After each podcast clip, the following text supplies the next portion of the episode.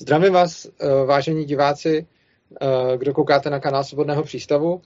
Rozhodl jsem se u vás pro vás udělat další video, protože se mi ozval Michal Duďák, eh, což je student, který píše bakalářskou práci o ANKAPu. A mě fakt těší, že takovéhle práce vznikají, protože to není jediná. Máme už tady v Čechách nějakou diplomku, pak nějakou bakalářku, teď vzniká teda další bakalářka o ANKAPu. A Michal mě požádal, jestli bych mu nevěnoval nějaký čas a jestli by se mnou nemohl tu bakalářku konzultovat.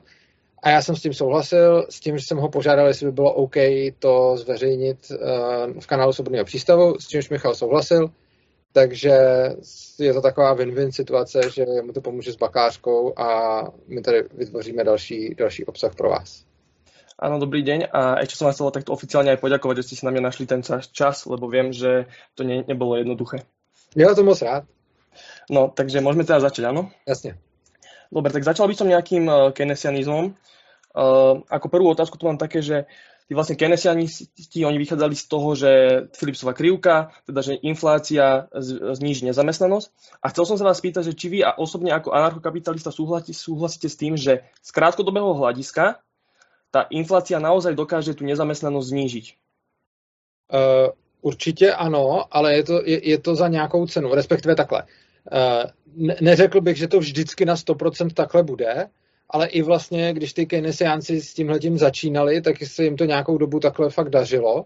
Takže uh, když vlastně v Americe to keynesiánství dosáhlo svého vrcholu někdy ve 20. století prostě, tak eh, se skutečně dělo to, že, ta, že, že čím větší byla inflace, tím menší byla nezaměstnanost.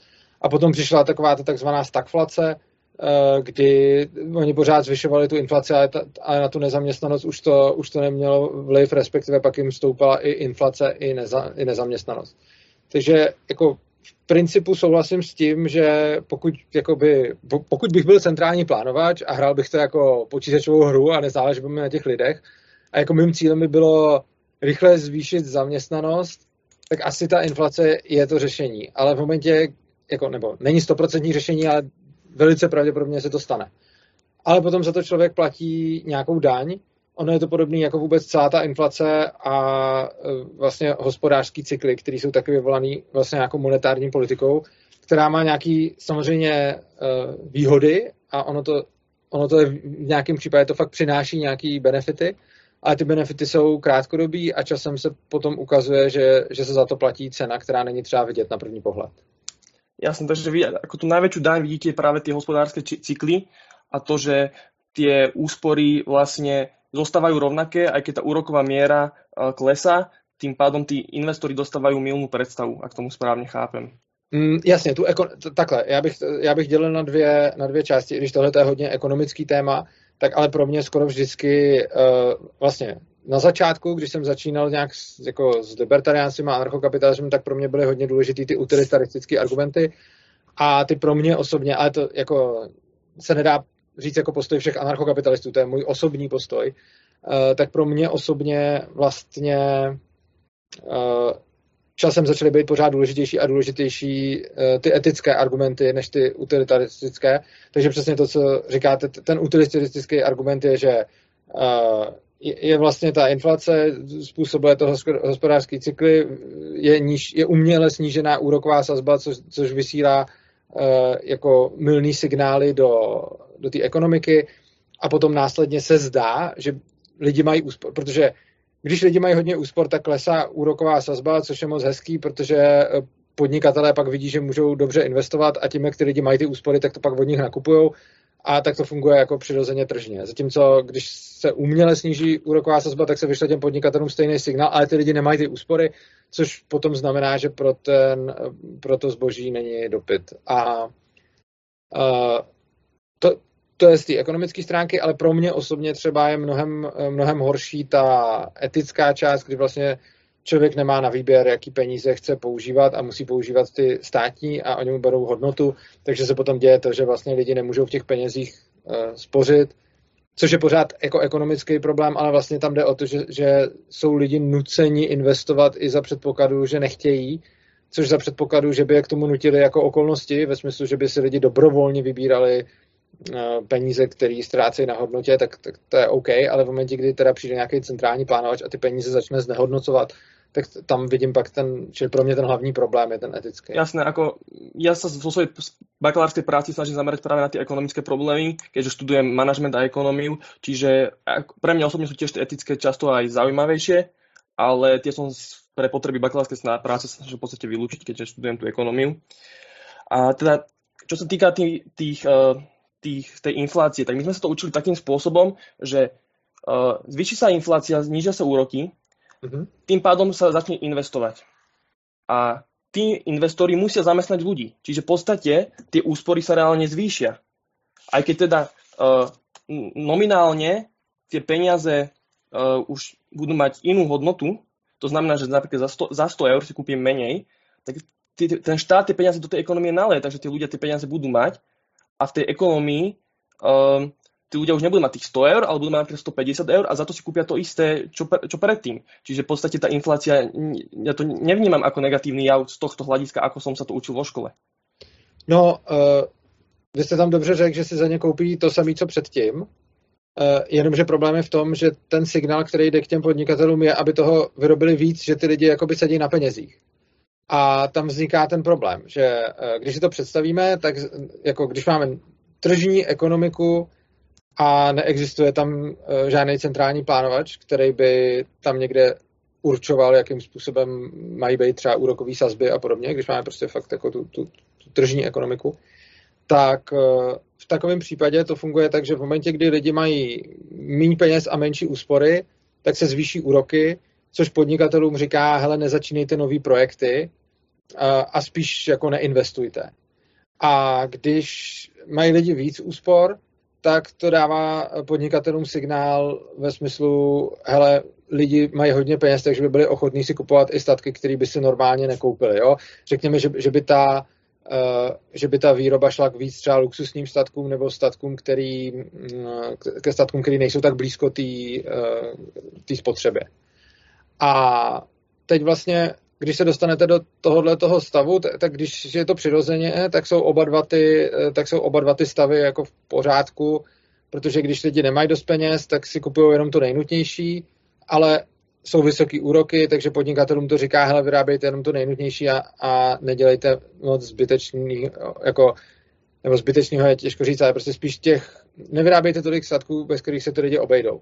Když mají ty lidi potom hodně velké úspory, už je jako mají, tak, tak tím dávají signál těm podnikatelům, hele, my sedíme na penězích, nevíme, co s nima v podstatě, když to přeženu, a teda si budeme kupovat i statky, které nejsou nutně životně důležité, ale jsou to, řekněme, nějaké statky luxusnější nebo něco, bez čeho bychom se obešli.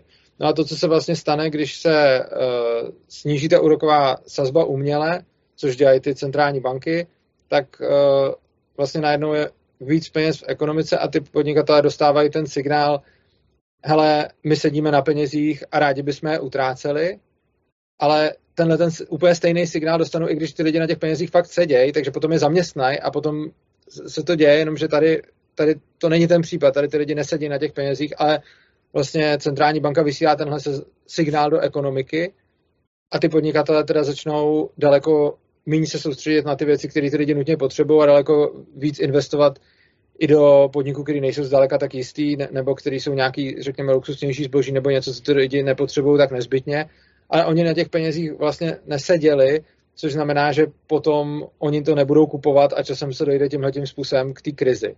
Čili vlastně skutečně tím, že se sníží úrok a zvýší inflace, tak se dá do ekonomiky vyslat signál, hele, lidi mají peníze, ale když ten signál je falešný, tak to potom vede k té krizi.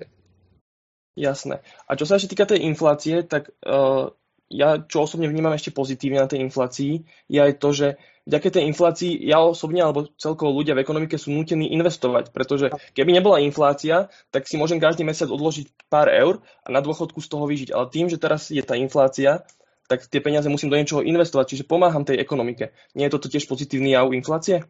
Já si myslím, že tenhle jev je v zásadě neutrální uh, a že je na rozhodnutí každý, jakože nemyslím si, že být, každá investice představuje riziko a prostě já, když chci mít, já nevím, důchod nebo prostě chci, si, chci se uh, zajistit na stáří, tak samozřejmě z hlediska, jako, z hlediska toho, kde bude víc, řekněme, podnikatelských záměrů realizovaných, tak tam samozřejmě platí, že čím víc ty lidi budou investovat, tím víc podnikatelských záměrů bude realizovaných. To, to bez zesporu. Ale já si myslím, že zase, kdybychom to hráli jako počítačovou hru a měli jsme nějakou simulaci a já bych teď byl ten hráč a potřeboval bych udělat, aby v té mojí zemi bylo realizovaných co nejvíc podnikatelských záměrů, no tak prostě zvýším inflaci, natisknu peníze a ono se to fakt začne dít, protože těm lidem potom znemožním jako spořit.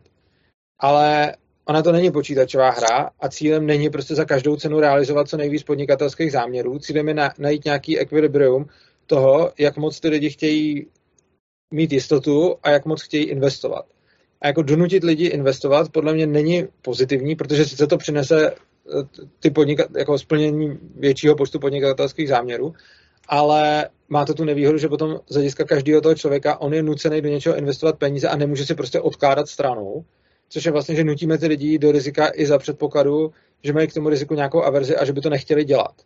Takže potom vlastně ono si to vybírá svou daň a vlastně kdykoliv něčeho, někoho k něčemu donutíte, tak vlastně tomu člověku řeknete, že on si musí vybrat uh, nějakou druh, pro něj druhou nejlepší možnost oproti té nejlepší. Takže jako ty lidi, kteří by stejně investovali, protože chtějí uh, si každý měsíc dávat stranou nějaký peníze, ale chtějí, aby měli pak ve stáří ještě jako víc, než si dali stranou, tak ty, ty budou investovat v každém případě. Ale pak máme nějaký lidi, kteří uh, jsou nějak rizikoaverzní, což znamená, že teda by mnohem radši si odkládali stranou a potom měli tu hodnotu, kterou si odložili stranou, by měli ve stáří bez rizika, že třeba ta investice nevíde nebo že, že, že něco se stane nějak špatně. No a pro tyhle ty lidi je subjektivně lepší varianta to prostě dávat do polštáře v úzovkách. A když jim tuhle tu variantu bereme, tak to má svoje náklady a ty náklady jsou, jako vlastně vždycky, když někoho donutíte vybrat si tu druhou nejlepší možnost, tak, tak, ta má, eh, tak to způsobuje ten náklad. A i když třeba by vzniklo víc nějakého zboží, tak jako cílem není, jako podle mě je milná představa a zase je to takový to jako z počítačových her, že cílem je mít co nejvíc zboží. A jako my nechceme mít co nejvíc zboží. My chceme mít jako co nejšťastnější lidi a k tomu vždycky nevede víc zboží, protože kolikrát ty lidi potřebují víc jistoty než další zboží. A potom jako člověk, který si jako něco vydělává a chce se zajistit na stáří, tak jako klidně může si říct, ale já radši nebudu mít nový auto a budu jezdit starým, ale budu mít jistotu, že eh, budu mít jistotu, že na stáří prostě vydělám, i když, i když by zkrachovala automobilka. A tím, že ho donutíme investovat do automobilky, tak tím způsobíme teda jednak to, že bude vyvinuto víc nových a lepších aut, ale ten člověk bude uh, žít s menší jistotou, ale pokud pokud jsou to jeho preference, tak je to takhle v pořádku, ale toho není třeba nutit, ale pokud má ty preference obrácený, tak uh, tohle je cena, kterou vlastně za to zaplatí, že jsme ho donutili mít třeba lepší auto nebo víc zboží nebo lepší dovolenou, ale vzali jsme mu tu jistotu uh, a donutili jsme ho třeba se zabývat investováním, akciema nebo, ne, nebo řešit tohle. A pokud on to řešit nechtěl, tak logicky ten náklad na řešení jednak toho rizika a jednak prostě vůbec zabývání se tím, do čeho věnuje ty peníze, tak ten náklad byl pro něj zjevně větší eh, než to, že by měl třeba lepší auto. Čiže v podstate môžem povedať, že to je tiež to etické hľadisko hlavne, ale z toho ekonomického vždycky by ta inflácia vyvolala viac statkov a výkonnejšiu ekonomiku. Dočasně ano, ale podle mě tohle hledisko je ekonomický a ne etický, protože uh, já teď vůbec neřeším to, že není etický toho člověka k něčemu nutit.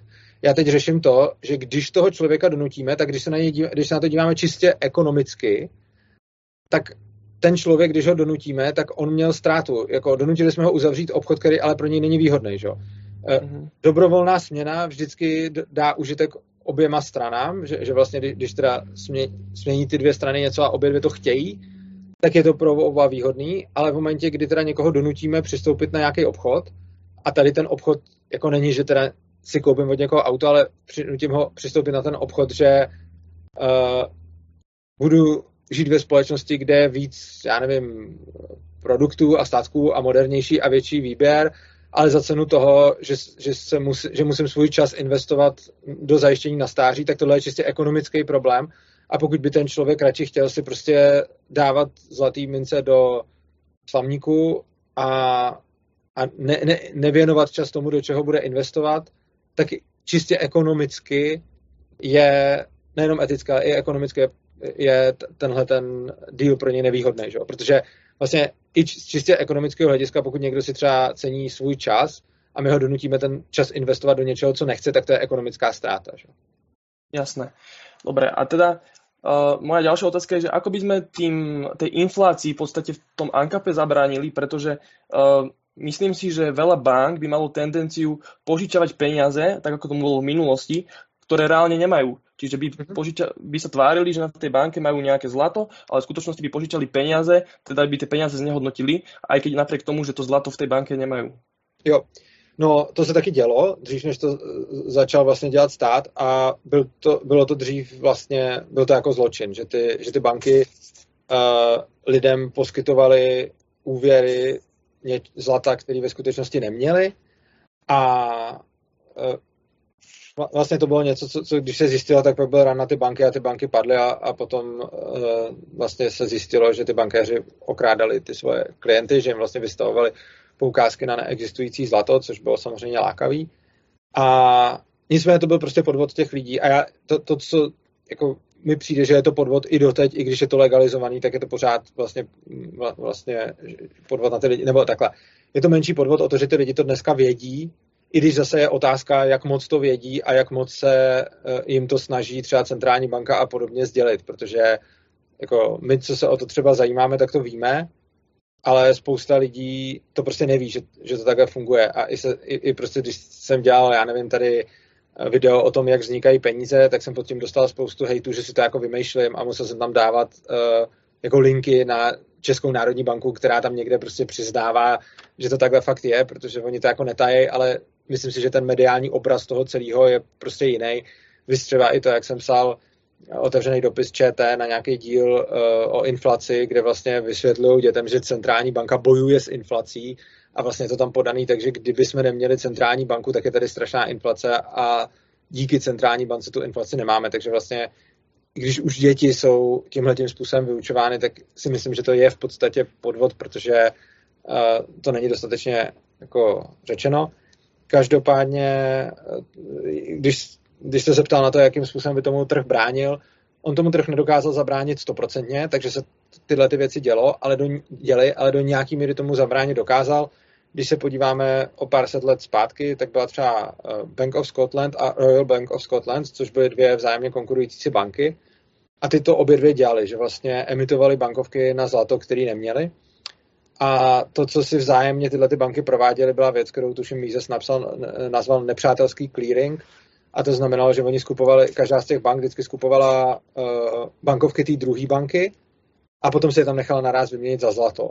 Což vedlo k tomu, že každá ta banka se vždycky obávala, že ta druhá přijde a uh, bude chtít víc zlata, než ona má, což je nevedlo k tomu, že by drželi 100% krytí, protože asi by bylo nepravděpodobné, že by ta druhá banka vykoupila úplně všechny bankovky, které tahle tam měla, ale museli řešit museli držet nějaký značný krytí, který se pohybovalo v nějakých třeba vyšších desítkách procent, což je jako docela slušný skóre. A hlavně problém je, že teď, když máme to frakční bankovnictví, tak se pohybujeme v úplně jiném poměru eh, toho, kolik oni ty hodnoty, kolik oni ty hodnoty držej. Zatímco, mm, zatímco vlastně, když to bylo ponecháno tržně, tak ty banky drželi prostě klidně třeba polovinu nebo přes polovinu nebo skoro polovinu svých, uh, záleží jak kdy a jak který, ale prostě bylo to, nebylo to krytý na 100%, ale bylo to docela dobře krytý, tak dneska už vlastně drží ty banky jenom zlomek té hodnoty, takže dneska to krytý v podstatě není.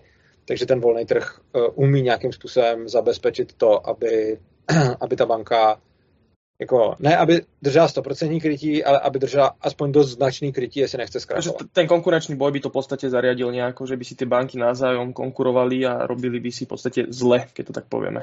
Jednak se to, jednak se to ukazovalo v minulosti, že, že to fakt tak dělali a že prostě obecně, když spolu banky jako vedly konkurenční boj, tak v rámci toho konkurenčního boje se snažili tu druhou banku uh, jako sejmout tím, že nakopili její bankovky a snažili se pak vybírat to zlato, který kdyby tam nebylo, tak je problém.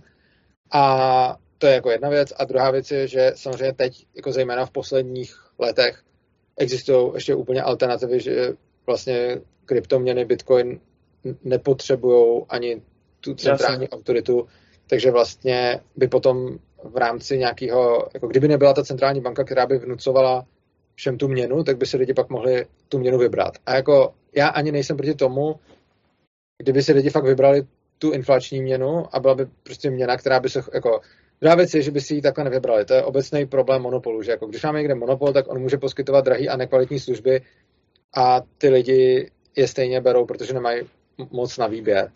Oproti tomu, kdyby tam ten monopol nebyl, tak věřím tomu, že uh, by prostě se ty centrální banky nemohly chovat takhle, protože to prostě přehánějí s těma, to, to, co dělají s těma penězma. Ale je klidně možný a už se taky ukázalo v minulosti, že by ty peníze třeba nebyly krytý úplně, ale že by aspoň byly krytý třeba, já nevím, ze třech čtvrtin nebo ze dvou třetin, co, což je pořád jako docela dobrý. A, a, nebo by se na to lidi úplně vykašlali a drželi by tu měnu v něčem, co nepotřebuje tu centrální autoritu, jako je třeba ten Bitcoin. A v takovém případě vlastně by se celý ten problém řešil. A to, co k tomu hlavně chci říct, je, že si myslím, že je důležitý nechat tohle rozhodnutí na lidech a nevnucovat jim ho. A že i když já bych byl třeba zastáncem daleko víc Bitcoinu než nějaký, eh, než nějaký měny, která by byla teda centrálně řízená, i kdyby byla krytá, tak pořád mám, mám pořád radši ten systém, který je vlastně trustless, než ten systém, kde musím někomu důvěřovat a jako jasně ten trh to nějakým způsobem zajišťuje, ale prostě ten trustless systém mi přijde, uh, mi přijde výrazně, výrazně lepší. A myslím si, že teda, ale i když já mám tenhle ten názor, tak pokud by se lidi v té svobodné společnosti rozhodli, že chtějí radši, že chtějí radši prostě nějakou měnu, kterou vydává nějaká centrální autorita, tak je to v pořádku, i kdyby ta měna byla takhle extrémní, extrémně inflační jako ta současná, tak i tak by to bylo v pořádku, kdyby si ji lidi dobrovolně vybrali, ale já osobně si myslím, že by si ji nevybrali. Jasné, já mám ještě jednu otázku k tomu nepriateľskému clearingu, hm? protože já jsem o tom těž eh, počul a čítal a mne to príde trochu naivné, že tá banka by naozaj, e, keby jedna banka prišla za druhou s tým, že chcem viac bankoviek, ako mám v zlate, ako má tá banka v zlate, tak tá banka nie je predsa taká naivná, že by to tej banke ponúkla toľko, toľko bankoviek, viac ako dokáže pokryť. No ne, oni je samozřejmě nenabízeli přímo té bance. Oni ona, to, ten nepřátelský clearing nebyl tak, že by Bank of Scotland přišla za Royal Bank of Scotland a řekla, prodejte mi tolik bankovek víc, než máte zlata. Ono šlo o to, že třeba Bank of Scotland skupovala všude možně bankovky Royal Bank of Scotland od svých zákazníků, prostě si je tam nechávala, pouštěla dál svoje, ale ty, uh, ty, jako, ty druhé banky si tam nechávaly prostě jako hm, prostě si je tam hromadili. A prostě protože to byla banka, tak tam probíhalo hodně různých finančních transakcí a oni teda hromadili ty bankovky, které byly ty druhé banky. A potom, když jich měli jako dostatek a mysleli si, že by to tu druhou mohlo nějak ohrozit, tak si řekli o výměnu těch bankovek za to zlato. Jasne, chápem. Dobre, čiže uh, v, to, v tom anarchokapitalizme by hospodárske cykly teoreticky neboli pravdepodobne, keďže by tam nebola ta inflácia umelo vyvolaná. Já myslím, že byly a myslím si, že to můžeme, uh, myslím, že to můžeme, nebo takhle, cykly. By, dobře, nebyly by tam hospodářské cykly, to slovo cyklus, asi, asi pravda, když to nazveme cykly, ale byly by tam hospodářské krize, ale nebyly by takhle cyklický, čili to jsem asi, uh, asi jsem neodpověděl úplně nejlíp, ale prostě já to zkusím vysvětlit. Když se podíváme do minulosti, tak vidíme, že od doby, co je centrální bankovnictví, jsou ty cyklické krize. Ale předtím, než bylo centrální bankovnictví, jsme neměli cyklické krize. Ale to ještě neznamenalo, že nebyly ekonomické krize. Takže to byly ty krize způsobené těmi kobylkami, že byla úroda zlá a toto. Ano. A teď by určitě byla ekonomická krize způsobená covidem, byla by ekonomická krize způsobená válkou na Ukrajině, byla by ekonomická krize způsobená prostě takovýhlema vlivama a určitě prostě by se to projevilo, když prostě najednou byla nějaká země, která, kde, kde se něco produkovalo a teď se tam najednou místo toho válčí, tak by se to nějak projevilo. Stejně tak, když jako byla normálně otevřená ekonomika a pak najednou přijde covid a teď, teď se zavírají podniky a omezuje se pohyb lidí, tak by se to taky na ekonomice nějakým způsobem projevilo. Takže ekonomické krize by byly pořád, ale byly by zapříčiněny nějakýma vnějšíma objektivníma vlivama. Když to teď jsou ty hospodářské cykly vlastně, a to jste, to jste řekl vlastně správně, že ten cyklus už by nebyl v tom smyslu, že, nebo takhle, za předpokladu, že by lidi neměli takhle inflační měnu, tak by se zbavili těch hospodářských cyklů. Za předpokladu, že v anarchokapitalismu by si dobrovolně zvolili uh, takovouhle měnu, tak by i tam měli ty hospodářské cykly. Ale já jsem jako já dost předpokládám, že, na, že takovouhle měnu by lidi ano, to je nepravděpodobné asi. nechtěli. Takže prostě kdyby takovouhle měnu neměli, tak uh, tam pravděpodobně nebudou hospodářský cykly. Lebo tu by som mohol aj oponovať tým, že aj tá rakúska škola uh, opísala nejaký ekonomický cyklus alebo hospodársky cyklus. To je ten ABCT model. Mm-hmm, jo. A tiež je to v podstate slobodný trh, ale ten cyklus tam nejaký existuje, aj keď teda nie je asi až tak výrazný. No, ten ABCT ale počítá přece s, eh, s tím, ten přece počítá s nějakou tou monetární politikou. Aha. Dobre, to som, asi, to som nejak asi nezachytil úplne. Uh, a nebo jako teď teď jste mě trochu, jako, já, já si myslím, že ABCT právě vysvětluje to, co jsem tady říkal a přijde mi, že to, o čem se tady bavíme, je ABCT. Mm-hmm. A, ale jako je možný, že se třeba nějak šeredně pletu, ale myslím si, že... Ako ja som to osobne pochopil tak, že to je normálny ekonomický cyklus vo voľnom trhu, ale možno sa ja mýlim, že možno som to zle iba, vy to máte určitě lepšie naštudované, čiže... Ne, ne, nechci, nechci, jako myslím, myslím si, že ABCT je prostě přesně o tom, jak vznikají ty hospodářské cykly v důsledku monetární politiky. Jasné, dobré. Čiže... A bych poprosil diváky, pokud to, jako, mě to trochu zaskočilo, protože jako, to je věc, kterou jsem si jako hodně jistý, ale když to takhle řeknete a teď to studujete a zrovna o tom píšete bakalářku, tak, tak, tak jste mě trochu znejistil, že jsem třeba něco blbě nepochopil. Tak když tak prosím diváky napište do komentářů, co se... Jasné, pre mňa to tiež veľa informácií, čiže sa mohlo stať, že niečo mi vypadlo, niečo som si zle študoval a podobne. Čiže vo všeobecnosti môžeme povedať, že čím väčší je ten štátny zásah na začiatku, tak potom ten cyklus bude tým rapidnejší a tá kríza na konci sa ukáže ako výraznejšia. Je to tak? Uh, no já si nemyslím, že to vznikne jenom tím zásahem na začátku. Já si myslím, že ten zásah je jako neustále průběžný a ne, nepředstavuju si to tak, že stát udělá jeden zásah a potom, uh, potom přijde problém. Já si to spíš představuju tak, že stát kontinuálně zasahuje do té ekonomiky svojí monetární politikou a přijde mi, že kontinuální provádění monetární politiky nakonec způsobí tu, Eh, jako ten, tu krizi, tu, tu cyklickou krizi. A myslím si, že jako, kdyby se to jako stalo jednou, a těžko říct, třeba by ta ekonomika to nějak uh, vstřebala. Jako, nejsem si jistý, co by se stalo, kdyby stát udělal jeden zásah a udělal by jedno nějaký, uh, jako jednu emisi peněz nebo jedno snížení úrokových měr nějak prostě jako na chvíli a pak by to zase nechal, tak je teoreticky možný, že by se to jako ztratilo, že by se to rozpustilo a že by pak nepřišel ani ten, eh, jako, že, že by pak nepřišel nějaký ten, to, to prasknutí té bubliny, ale že by se ta bublina vůbec takhle jako nenafoukla. Ono to funguje tak, že ta bublina se furt přifukuje a ona nepraskne hned. Takže to, že stát provádí monetární politiku a vytváří víc a víc peněz, tak tím vlastně nafukuje nějakou tu bublinu a v tu chvíli potom, když už je to moc, tak to praskne, když už je to, když už je to obrovský ten nepoměr, to jsme viděli třeba v dotkom bublině nebo pak v té realitní bublině, když už vlastně ty, ty ceny byly úplně odtržený od reality. Ale umím si představit, že teoreticky, kdyby stát udělal jako jednou, jednorázově takovouhle vlnu, že by se to mohlo nějak jako ztratit bez toho, aby došlo k nějakému prasknutí bubliny, ale že by ta bublina se nafoukla a pak by se postupně smrskávala a že by se to nestalo jako šokově, ale že by se to třeba e, jako řešilo postupně. Jako, určitě jsem přesvědčený o tom, že ty pozitiva, které se do toho ty pozitiva, které se dostanou potom nakonec dojde k nějaký rovnováze, čili nakonec stejně budou vyvážený nějakýma negativama, jakože normálně ten cyklus na začátku dáme spoustě lidem práci a teď, teď zvyšujeme zaměstnanost a potom na konci to praskne a je ta velká nezaměstnanost, tak kdyby se to udělalo jednorázově, tak věřím tomu, že by to mohlo vypadat tak, že napřed dáme těm lidem nějakým práci a teď oni pak postupně někdy budou jako ztrácet a pak se to nějak zase jako vyklidní a dojde k nějaký rovnováze. Takže myslím, že kdyby... Jako, myslím, že to... mi otázka, že kdyby to bylo jednorázovo, mohlo by to být konec konců aj prospešné? Eh, já si právě myslím, že ne, ale nemám to, jako, tohle to nemám úplně rozmyšlen. Teď jsem o tom přemýšlel poprvé, když jste se mě na to zeptal. Ale myslím si, že ne, proto, jako, musel bych si to asi jako sepsat a podobně, ale jako pocitově, jak té problematice rozumím, nebo jako taková intuice mi říká, že to, co se děje, je, že se vyšle falešný signál trhu, ten trh na to nějak zareaguje, což udělá nějaký ty prospěšné věci, že nějaký ty lidi získají práci a, a podobně. Ale potom časem dochází ke korekci. A k té korekci podle mě dojde tak či onak.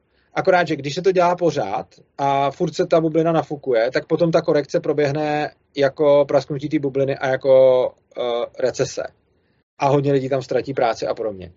Myslím si, že kdyby se to udělalo jednorázově, tak se to nafoukne jenom trošku a pak dojde ke korekci, která nebude takhle viditelná, ale podle mě k té korekci bude docházet. Ale jako, nemůžu to teď dokázat, musel bych si to nějak jako nakreslit, ale to, jak to vnímám, je podobně jako, já nevím, když máte třeba ve fyzice zákon zachování energie, já teda nesnáším přirovnání ekonomiky k fyzice, tohle to používám na vysvětlení, ne jako argument, jako že bych tímhle neargumentoval, ale je to podobně, jako máte zákon zachování energie, tak ten vám prostě bude platit a když někam prostě dáte nějakou energii, tak z toho nevytáhnete víc.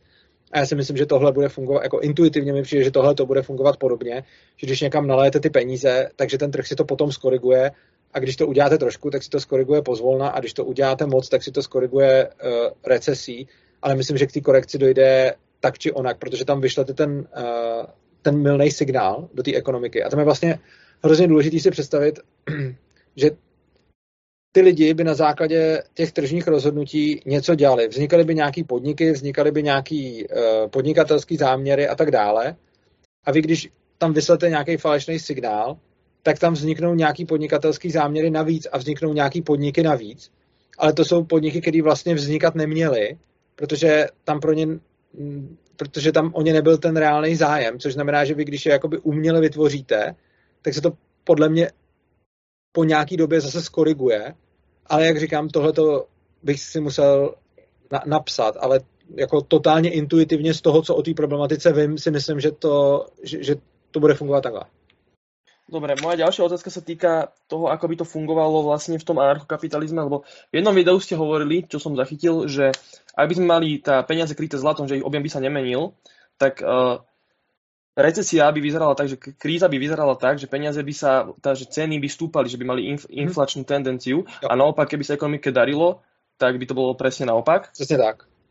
A toto je vec, ktorú som ja úplne z toho videa nepochopil, len niekoľkokrát som si tu púšťal, že ako je možné, keď sa ekonomike darí, že tie ceny vlastne klesajú a naopak, že keď sa im nedarí, tak ceny stúpajú, lebo ja ako podnikateľ, predsa keď uh, vidím, že o môj produkt je menší záujem, tak by som skôr zautočil na ten trh tak, že by som tú cenu znížil. Tým, že ju zvýšim, o ten tovar bude ešte menší, alebo tú službu bude ešte menší záujem, čiže prídem o zákazníkov. Uh, no, vy zvyšujete eh, taky vzhledem ke konkurenci, nebo snižujete, a nejenom jako absolutně. Ale ten, jako ta myšlenka zatím je taková, že když máte konstantní objem peněz, nebo zla, jako zlata, teď budeme teda říkat, že zlato jsou peníze prostě, a že je konstantní, eh, konstantní počet. Tak řekněme, že budete mít konstantní počet eh, zlata a tedy peněz, a potom to znamená, že když budete mít najednou, když se ekonomice daří, tak máte víc zboží nebo víc, slu, slu, víc zboží, víc služeb, víc, víc všeho. No a takže když se ekonomice daří, tak máte víc služeb a zboží, které ale budou nakupovaný stejnou kupní silou, stejným počtem zlata, což znamená, že vy musíte jít s cenou dolů, abyste byl konkurenceschopný, protože když si tu cenu necháte, tak ty lidi si budou koupit radši něco jiného. Oproti tomu, když je najednou míň uh, méně zboží, tak ono může stát víc peněz, protože toho zlata je pořád stejně. Ono, když si to jako, to na hodně zjednodušeném modelu, ale ono to, myslím, bude z toho, ono to z toho bude plynout. Prostě řekněme, že uh, dáte, řekněme, že děti ve škole třeba budou mít nějaký herní peníze, jako třeba ze sázek a dostihu a těch je prostě furt uh, fixní množství. A teďkon když tam těm dětem dáte prostě uh, strašně moc pytlů bombonů, který za to můžou kupovat, za tyhle ty peníze, a řekněme, že prostě nějaký děti budou mít peníze ze sázek a dostihu a nějaký děti tam budou mít pytle bombónů. A teď řekněme, že tam budou mít prostě tisíc bombónů. A budou mezi sebou nějak obchodovat ty peníze za ty bombóny a potom uděláte stejný pokus, akorát jim tam nedáte těch bombonů tisíc a dáte jich tam sto tak v tom druhém případě ten bonbon bude dražší. Jako bude stát víc peněz. A to, jo, umíte si představit na ten experiment. Jako. Áno, ako viem si to predstaviť, ale to sú dva vlastne dva prípady, že raz im dáme tisíc a raz im dáme sto. Ale keď sme im najprv dali tisíc a potom z toho by sme im zobrali, tak ja neviem, či by boli ochotní tú cenu meniť. No, pokud by dál tu hru hráli, tak by, eh, tak by vlastně musel, nebo tak, tak by k tomu nakonec takhle došlo. Takže pokud bychom jim dali tisíc bombonů a potom bychom jim z toho 900 uh, eh, jako sebrali, ale oni by tam měli furt stejný počet těch peněz, tak by normálním jako způsobem, prostě řekněme, že, že někdo má teda ten bonbon a teď ho, jde, teď ho jde jako prodávat těm ostatním a teď ho prodá nejvyšší nabídce, ale těch peněz je tam furt stejně a těch bonbonů je tam najednou desetkrát míň, tak on, když jde prodat ten bonbon, tak najednou, když ty všichni okolo mají stejně peněz a je tam mnohem méně bonbonů, tak mu za něj nakonec ta nejvyšší nabídka bude vyšší. Protože já řekněme si, budu, jako budu jedno děcko, budu si tam kupovat bonbon, budu za něj chtít dát 10 a teď uvidím, že mi všichni nabízí za 10, tak dám 10, ale teď, když se stane to, že prostě najednou tam ty bombony moc nejsou, jich tam málo a ten jeden mi ho nabízí za 10, tak ale vedle mě přijde druhý a ten řekne, já za něj dám 20. Ale já klidně řeknu, hele, já dám 30, protože si nemám tolik kde kupovat ty bombony, bez ohledu na to, že předtím stály jako míň. Mhm, jasné, už, už, už asi rozumím, že už ten, ten cukrík bude pro nich vlastně vzácnější, tím pádem jsou ochotní za ano, to ponúknuť tak. viac a je to poměr eh, vzácnosti uh, těch statků v ekonomice a těch peněz. A když to bereme tak, že peněz je teda v tomto případě fixní, uh, fixní množství, a když budeme teda ještě předpokládat, že obíhají stejnou rychlostí, tak když je jich tam fixní množství a obíhají stejnou rychlostí, tak potom, když se ekonomice daří a je víc zboží, tak to zboží bude levnější a když se ekonomice nedaří a je méně zboží, tak bude dražší. Což ono ještě navíc, krom toho, že to takhle sedí jako na, na tom příkladu, tak ono to potom, když máte furt stejně peněz, tak je logický, že když se daří, tak se za ně koupíte víc a když se nedaří, tak se za ně koupíte méně? Jasné, to, toto je celkom vlastne aj taký, taký vlastne mechanizmus, ktorý pomáha tej ekonomike, aby bola stále v rovnováhe. Áno, to je proste zákon nabídka a poptávky, no. Jasné, super.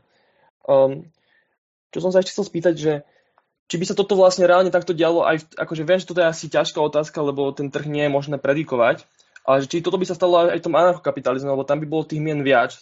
To by znamenalo, že niektoré meny by teoreticky mohli byť súčasne inflačné a zasa druhé deflačné? Mohli.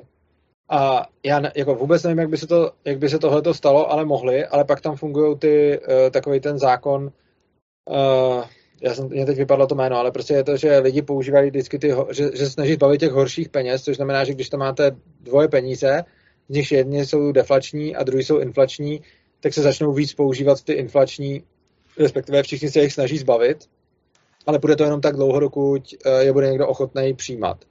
A v momentě, kdyby nějaký typ, prostě když máte inflační a deflační peníze, tak každý se snaží zbavovat těch inflačních logicky. A to funguje do doby, než ty inflační jsou pořád široce přijímaný, což znamená, že, že třeba z té inflace nestrácí až tolik hodnoty. Když začnou ztrácet ty hodnoty až moc, tak je potom ty obchodníci nebudou chtít přijímat a budou si říkat o ty deflační peníze. Samozřejmě jako v momentě, kdy budu jediný obchodník, který se začne říkat o ty deflační peníze, tak to mám blbý, protože s tím ztrácím svoji konkurenční výhodu. A když ty inflační peníze už budou tolik na prd, že už ta inflace prostě bude moc vysoká, tak já už si stejně začnu říkat o ty deflační peníze i za tu cenu, že ztratím nějaký zákazníky. A ono je to i vidět, že když máte někde nějakou hyperinflaci, tak ty lidi potom uh, začínají prostě přecházet na jiný, uh, pokud můžou, tak začínají přecházet na jiný uh, jako způsoby financování. A myslíte si, že by se ten trh dokázal s tím vysporiadat, že na tom trhu by bylo tolko veľa těch měn? Já si právě nemyslím, že by jich tam bylo tolik, protože je to dost nepraktický, respektive takhle. Uh, myslím si, že ten trh se vždycky nějakým způsobem uh, přizpůsobí tomu, jaký jsou požadavky těch lidí.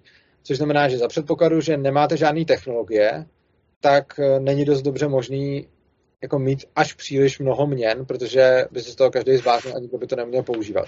Takže v momentě, kdy jste v nějakém středověku, tak prostě můžete používat jako jednotky, jako normální člověk jednotky měn, můžete mít nějaký třeba zlatý mince, stříbrný mince, nebo prostě něco, něco takového. Ale není to dost dobře prostředí na to, abyste tam měl jako zároveň 20 konkurujících měn v kapse, a teď nemyslím banky, ale v kapse každého prostě člověka, který tam je. Na druhou stranu, jako v dobách technologií, které teď máme, jako není až takový problém napsat aplikaci, ve který já jako uživatel budu mít prostě uložený svoje jako peníze, třeba kdyby to byly kryptoměny, tam budu mít nějaký privátní klíče a teď já té aplikace jako řeknu, ať se s každým obchodníkem spáruje a hledá tam, jako jakých já se chci zbavovat nejdřív měn, tak vždycky najde nějaký páry, který ten obchodník přijímá a já mu je teda budu dávat v nějakém kurzu. A vlastně ten software to může řešit do značné míry za mě. Takže myslím si, že v závislosti na tom, v jaký žijeme, a, a vlastně tohle, co jsem popsal, je úplně před tím uživatelem skrytý, protože on by měl tu svoji jako peněženku nebo kreditku nebo něco, s čím bude platit a tam bude mít nějak nastaveno, jakým způsobem to chce, aby se to za něj řešilo. Takže prostě v momentě, kdy máte nějakou hodně netechnologickou společnost, tak v té společnosti podle mého názoru ne, není možný, aby každý zpravoval příliš mnoho měn a budou jich jako jednotky. Spíš bych řekl jako malé jednotky. Mne to, mne to osobne príde tak, taký môj vnútorný pocit e, z toho, čo som naštudoval je, že keby nejaká mena začala byť inflačná, tak ľudia by sa začali zbavovať. Ano. Tým pádom by tá mena úplne zmizla z trhu, potom by prišla ďalšia nejaká nová mena, tá by zase bola inflačná a zase by ľudia zmenili menu a furt, by, a furt by takto v podstate mu, museli meniť tie meny. Ano. Ale zase řešením toho je, že v momentě, kdyby tohle ten trh nějakou dobu dělal, e, tak potom se už další inflační měna nedostane jako nedostane do téhle výhody, takže když by trh teď fungoval nějakou dobu tak, že by se pořád dělo to, že by byla jedna inflační změna za druhou a ty lidi by je furt zahazovali a furt by šli na jiný, tak potom někdo, kdo přijde změnou, která třeba garantuje, že není inflační, třeba ten Bitcoin, uh, tak by byla mnohem větší šance, že ty lidi na to přejdou a že už nebudou chtít další znovu inflační měnu. Jasné. A v jednom tomto istom videu, čo som aj spomínal, ste aj hovorili, že v Česku sú nejaké komunity, ktoré v podstate, že to boli nejakí, väčšinou nejakí socialisti, ktorí sa snažili nejak tie platidlá, tú českú korunu nejakú nahradiť svojim vlastným platidlom. A to iba tak, akože taká rýchla otázka pre zaujímavosť, lebo som sa to snažil nejako dohľadať a nič som nenašiel, že čo sú to za komunity, alebo že ako toto dokážem nejak nájsť, lebo to by som tam chcel obsiahnuť tej bakalárskej práci ako takú zaujímavosť. Ty, já se teď nepamatuju, my jsme měli, ve, já vím, že jsem se s nimi potkal ve Svobodomě a že tam byl někdo, kdo nám dělal přednášku o, eh, kdo nám dělal přednášku o těch měnách. A on byl z jedné z těch komunit a ukazoval tam i nějaký další komunity, a, ale jsou to většinou fakt jako hodně lokální, hodně lokální záležitosti a je to spíš nějaká jako komunita lidí, která s těma, která s těma penězma, která s těma penězma obchoduje. Lebo vy si to tak iba rýchlo spomenuli v jednom videu, že niečo také existuje, že oni sa snažia všetko preto, aby to nemalo vlastnosti peňazí, ale vlastne sa nakoniec toho peniaze stanú. To je vlastně tak... zajímavý, no oni nám to vlastně říkali, že vlastně ten, co tam nám o tom povídá, mě to přišlo, mě to přišlo zajímavý, tak on nám právě říkal, že jako nechtějí ty kapitalistické peníze a že se chtějí spíš vyměňovat věci. Jenže ono potom šlo o to, že jim tam přesně ty peníze vlastně začaly vznikat. A to i když oni jako nechtěli, takže potom jim tam často vznikaly nějaký tokeny, které vlastně pak měly vlastnosti peněz. A že třeba to začínalo tím, že si, že si jako něco dávali za nějaký jako na nějaký dluh, že prostě tam měli nějaký market, ve kterém se neplatilo penězma ale že tam měli nějaký jako účetní zápisy, které dělali, kdo si od koho co vzal a teď se to nějak jako dorovnávalo. Ale v podstatě, v podstatě tím vždycky vytvářeli znovu peníze, ale tohle to je jenom to, abych dodal, to je můj závěr. Oni by s tímhle tím asi nesouhlasili, protože oni vlastně se snaží, jako pro ně je důležitý, aby to nebyl ten kapitalismus a aby v tom nebyly ty peníze. Takže kdybyste se bavil s nima, tak oni by neřekli, že to, co tam používají, jsou peníze. Oni by řekli, že to jsou nějaký jejich dluženky nebo něco takového, ale v principu tam časem vždycky vzniknou nějaký tokeny, které potom mají více či méně funkci peněz a typicky je to tak, že jako dokud to mají čistě jako hru, že vlastně uh, normálně žijou jako v normálním světě a čas od času si udělají takový na market, kde obchodují nějak nepeněžně, tak tam se bez těch peněz docela jako obejdou. Ale čím víc ta komunita funguje, že, že spolu, že tam ten obchod fakt jako jede, tak tím víc se tam objevuje něco, co začíná mít vlastnosti peněz, ať už jsou to přímo nějaký třeba jejich, někdy už tomu pak začali třeba říkat mince, někdy tomu tak neříkají a jsou to jako nějaký zápisy o dlu, dluzích, ale v podstatě jako to jako čím víc to funguje, tím víc to jsou peníze a čím víc to nejsou peníze, tak tím uh, spolu fakt obchodují, protože je to baví, ale ne protože by to potom bylo praktický, protože ona není náhoda, že vlastně všude možně po světě lidi nakonec do, do, došli k penězům a tohle vlastne... No práve, lebo to tak prišlo teda z toho, čo ste hovorili, že to nemôže nikdy nijak inak dopadnúť, ako z toho, že vzniknú peniaze, no. preto aj peniaze v podstate vznikli prirodzene s tým, že ľudia no. hľadali prostriedok na výmenu. Čiže to tak ma akože zaujalo, že to by som tam chcel obsiahnuť v tej bakalárskej práci, že ako sa ten trh dokáže presadiť vlastne. Já když jsem o tom tehdy mluvil, tak ono už je to nějakou dobu zpátky, podle mě, a to jsem o tom mluvil po tom, co jsme měli někoho z nich vlastně ve Svobodomu a on nám ukazoval ty jejich peníze, oni některý mají i třeba na internetu, že tam mají prostě nějakou stránku, na kterou se člověk může zaregistrovat a teď tam má účet, na kterém má ty svoje, jako oni by neřekli peníze, nějaký ty prostě tokeny a teď tam mají jako nějakou aukci třeba, že tam vyrábí nějaký handmade věci a teď se jako mezi sebou posílají a dávají si za ně ty, jako ty kredity který vlastně plní tu funkci těch peněz. A fakt jako čím víc je ten systém čím víc je ten systém použitelný a čím víc transakcí tam probíhá, tím víc se tam vlastně dějou ty peníze. No. Jasné. Dobre, tak späť tomu uh, podnikaniu. Uh, mám tu jednu takú odbočku k právu vlastne, že keby som mal nejaké úspory uložené v jednej banke v anarchokapitalizme a povedzme, že tá mena by skrachovala, alebo bola inflačná, banka by skrachovala, tak proste mám smolu ako, ako člen anarchokapitalizmu? Je to moja chyba, alebo dalo by sa to nejako vyriešiť, že nejak by som mal šancu ešte ty peniaze nejak získať späť? Jako dalo by se to nějak pojistit? A, a nebo taky ta banka může mít potom ve smlouvě s těma svýma klientama, jakým způsobem eh, postupovat za předpokladu, že by se stala nesolventní. Což znamená, že uh, ta banka může mít, jako za tam můžou probíhat nějaké audity uh, a ten audit může jako říct v momentě, kdy ta banka najednou jako ne, není schopná splnit ty, ty pohledávky, t- tak se může sta- snažit stát se schopnou do nějakého bodu a v momentě, kdy už ale je není schopná splnit jako o víc než X, který by se nějak dalo v těch smlouvách, tak je povinná vlastně prodat všechny své aktiva a rozdat to mezi ty lidi v poměru, v kterém to tam měli uložený. Takže třeba to může být tak, ale to je jako jenom jeden příklad, těch příkladů může být víc, ale prostě ta banka může mít nějakou smlouvu s těma klientama, která prostě říká, že v momentě, kdy ta banka se odstne v mínusu, tak nemůže do mínusu pořád, až dokud nepřijde o všechno, ale že prostě v momentě, kdy jako už by třeba nebyla schopná dát těm klientům, já nevím, 80% z toho, co tam mají uloženo, tak v ten moment musí vyhlásit bankrot a rozdat všechno, co má těm lidem, aby získali aspoň těch 80% třeba. A nebo uh, to taky můžou řešit jako pojištěním těch vkladů. Takže uh, může to být tak, že, že, že ten, že, vlastně někdo, nějaká externí uh, jako firma nebo externí subjekt může pojišťovat ty vklady, samozřejmě by je teda nemohl pojistit na 100%, ale pojišťoval by zase, že by někde měl nějakou zástavu, která by byla nějaký hodnoty a z toho by teda potom vyplývalo, kolik procent tam těch peněz může pojistit a že by si teda ty lidi mohli třeba i vybírat, uh, kolik, jako za kolik a jak moc si nechají ten, uh, ten svůj vklad pojistit. Plus samozřejmě, znovu jak říkám, v momentě, kdybychom potom neměli inflační měnu nekrytou, jako máme teď, tak se to dá řešit i různě jinak, že člověk může mít své velký, jako velký obnosy, nemusí mít v té bance, ale může mít někde fyzicky ukryto to zlato, kde s tím zlatem nikdo neobchoduje. Respektive, jako já si můžu do té banky uložit zlato buď tím způsobem, že chci od té banky službu, a to je, že tam uložím zlato a chci za něj nějaký bankovky, abych s ním pak mohl snadno platit, ale dám té bance možnost tím zlatem nějakým způsobem disponovat, ale jiná služba, a ta, to samozřejmě bylo něco, za co by teda ta banka platila mě, protože já jsem ji nechal disponovat se svým zlatem, ale ta druhá služba, která by dávala smysl, je, že já té bance fakt jenom uložím to zlato a ona to za to bude mít a nebude s ním smět nakládat jako podnikat, budeme ho tam prostě fakt jenom hlídat a bude to vlastně správce mého zlata, ale tam logicky budu já platit té bance uh, za, za to, že, že správcuje můj majetek, s kterým ona nesmí nakládat.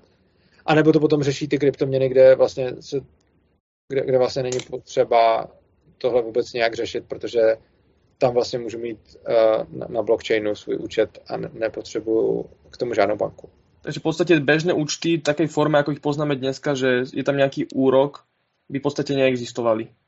No oni nedávají podle mě smysl, protože uh, respektive jediný, jediný způsob, jak dávají tyhle ty účty smysl je, že někdo někde nedodrží slovo, protože on mi vlastně, ta banka mi slíbí, že si tam uložím peníze, že si je můžu kdykoliv vybrat, ale zároveň ta banka s nima něco dělá, aby je zhodnocovala. Prostě peníze se nezhodnot, jako spousta lidí má takový to, jak, jak se říká, takový to peníze vyrábějí další peníze, nebo peníze dělají peníze, což jako jo, ale ne tak, že ty peníze někam uložím a, a nic se s nima neděje a oni automaticky mají dětičky, prostě hodím někam peníze a teď je někam investuju, někomu je půjčím, ale tam je vždycky to spojené s nějakým rizikem. A prostě není možný a prostě bohužel banky to teď slibujou, když si tam otevřu běžný účet, tak mi slíbí, že já tam mám účet, budu dostávat nějaký úrok, ale zároveň ta banka mi kdykoliv může dát ty peníze, což nedává ekonomický smysl, protože když já si ty peníze můžu kdykoliv vybrat, tak ona by s nima nemohla nic dělat. Jediný, jak se to dělá, je, že počítá s tím, že si všichni ty peníze nevyberou, ale prostě to je všechno sázka na nějakou šanci.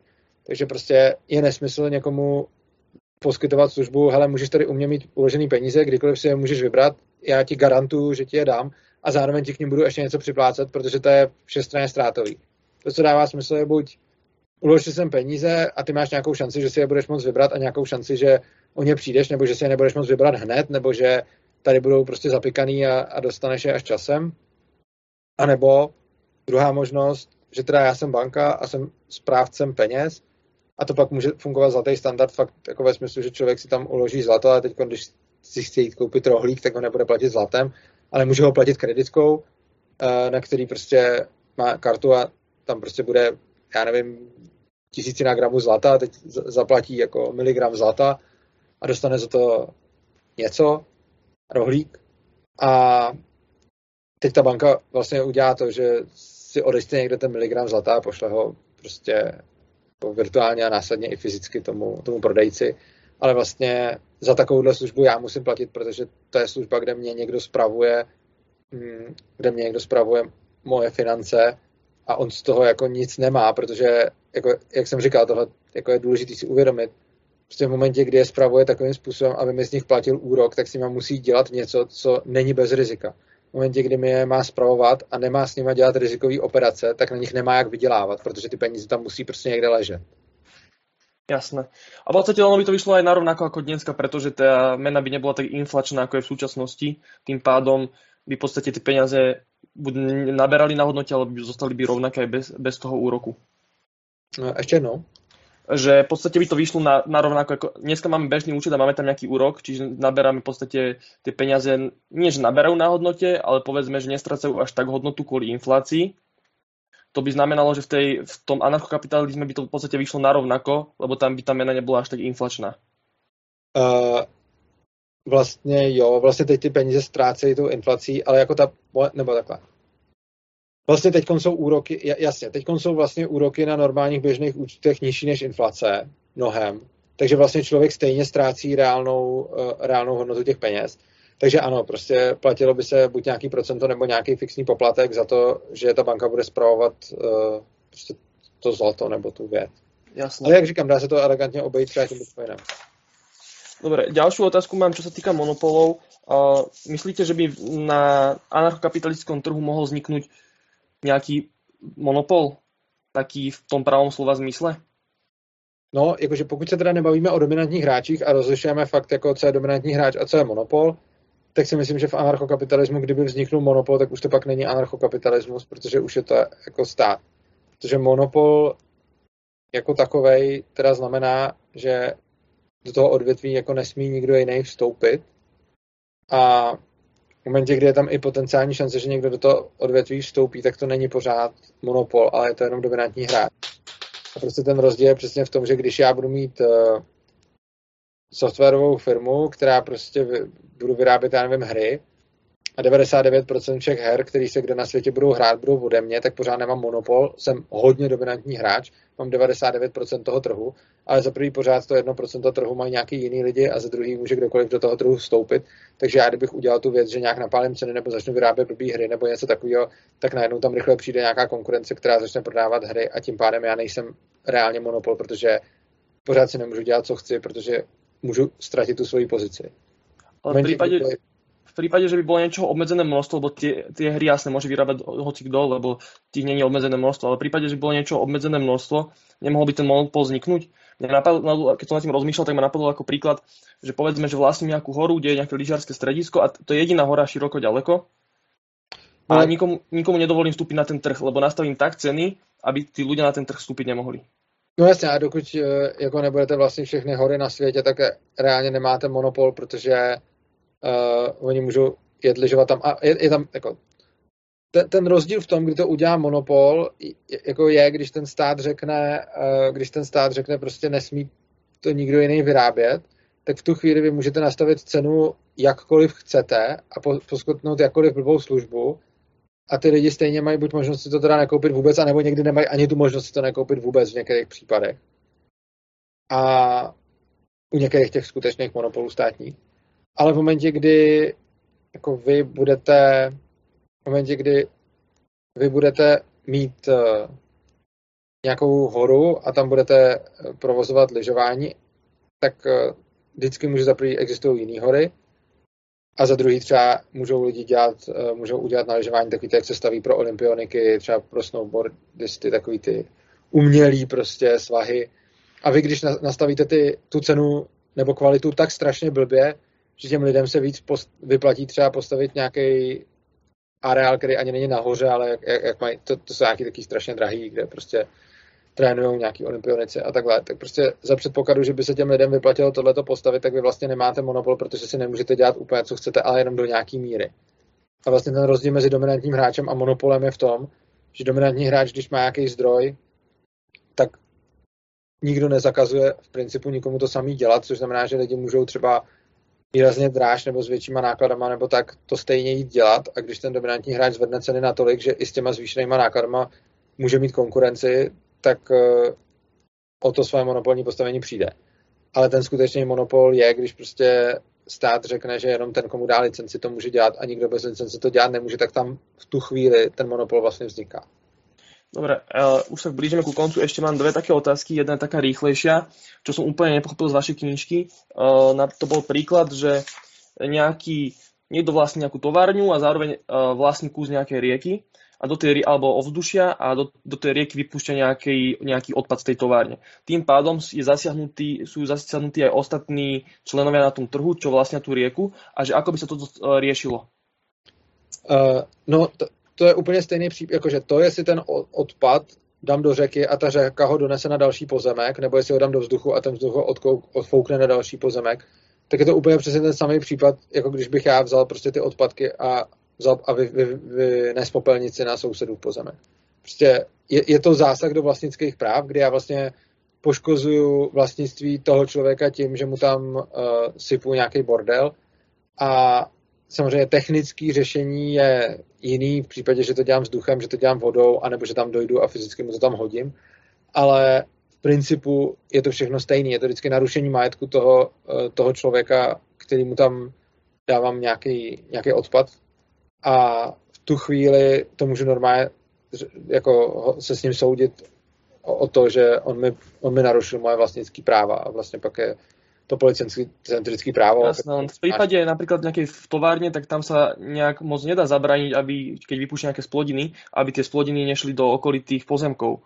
Čiže v podstate každý, mať továren, bude nejakým spôsobom žalovateľný ľuďmi okolo?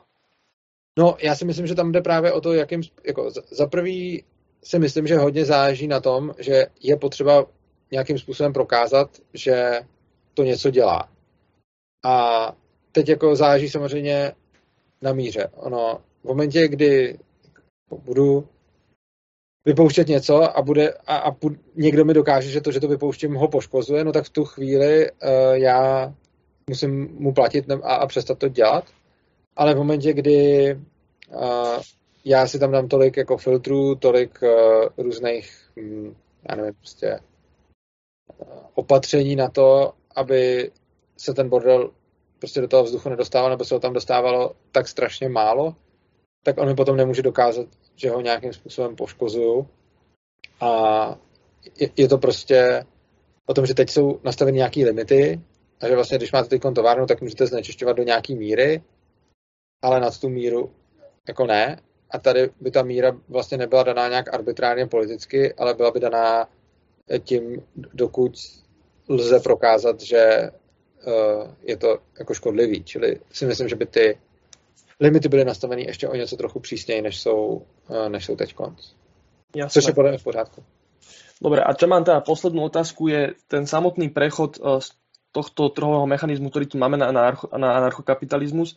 Teda viem, že vy nie ste úplne zastancom nejakého prevratu alebo podobne, že sa snažíte zvýšiť to povedomie.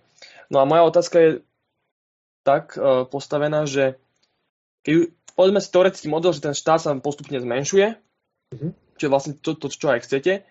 A ja si neviem predstaviť ten úplne tú finálnu fázu toho prechodu na anarchokapitalizmus, lebo ten štát bude stále vlastniť nejaké služby, nejaké budovy, pozemky, ktoré povedzme, že už sa spoločnosť rozhodla, že už štát nepotrebuje a chce prejsť na ten anarchokapitalizmus a toto ten štát teda začne predávať tým súkromným vlastníkom.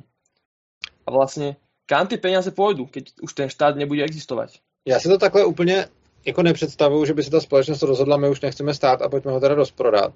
Já si to představuju tak, že by ten stát pořád nějakým způsobem zůstával na trhu, ale přestal by uh, vybírat následem ty peníze a přestal by uh, přestal by si monopolizovat nějaký odvětví, čím pádem by se vlastně stal uh, jednou z podnikajících firm na, na, na tom trhu. Takže když bychom si představili nějaký minimální stát, který má pořád nějakou infrastrukturu, který má pořád nějaké budovy, který má třeba, já nevím, ještě policii, tak si nemyslím, že to, ten přechod ze státu k anarchokapitalismu bude vypadat způsobem, hele, zrušíme policii a počkáme, co se pak stane, protože to si ani nemyslím, že by byl jako dobrý nápad.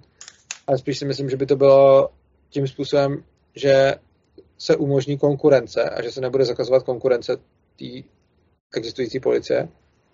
A potom vlastně ten stát se stane jedním z aktérů trhu, takže já si nemyslím, že by ta, ta demontáž státu probíhala tak, že by se v nějakou chvíli, kdy ještě není alternativa v těch odvětvích, řeklo, hele, teď to jdeme rozprodat a jdeme to uh, prostě rozházet.